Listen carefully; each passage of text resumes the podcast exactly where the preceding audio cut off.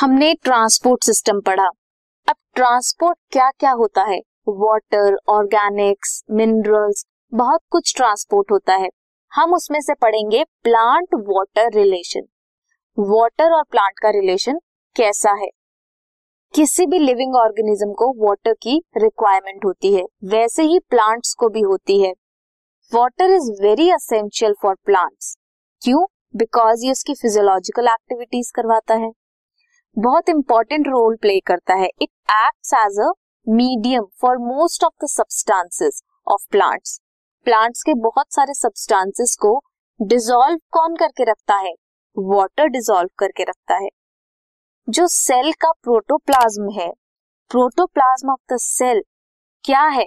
Nothing but a water water है protoplasm cell का which क्या होता है उसमें? बहुत सारे मॉलिक्यूल्स और पार्टिकल्स डिजोल्व फॉर्म में होते हैं या फिर सस्पेंडेड फॉर्म में होते हैं। फॉर एग्ज़ाम्पल वाटरमेलन में कितना पानी होता है?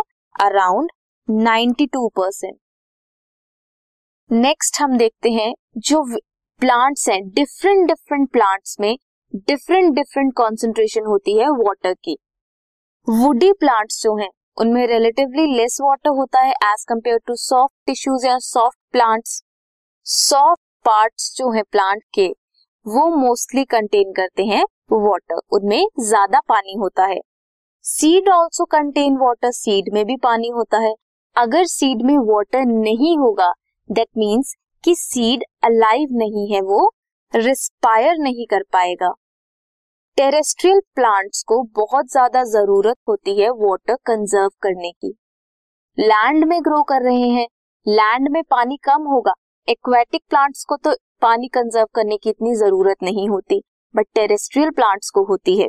So huge amount of water वो लेते हैं बट स्टिल मोस्ट ऑफ़ तो उनका वाटर जो है, वो लॉस्ट हो जाता है। कैसे लूज करते हैं water by transpiration mature corn plants हैं, वो एब्जॉर्ब करते हैं around three litre of water एक दिन में। Corn plant three litre of water एक दिन में लेते हैं। मस्टर्ड प्लांट एब्जॉर्ब करते हैं water equal to their own weight अपने ही वेट के इक्वल वो पानी को एब्जॉर्ब करते हैं within five hours only there is a high demand of water water की बहुत ज़्यादा डिमांड है।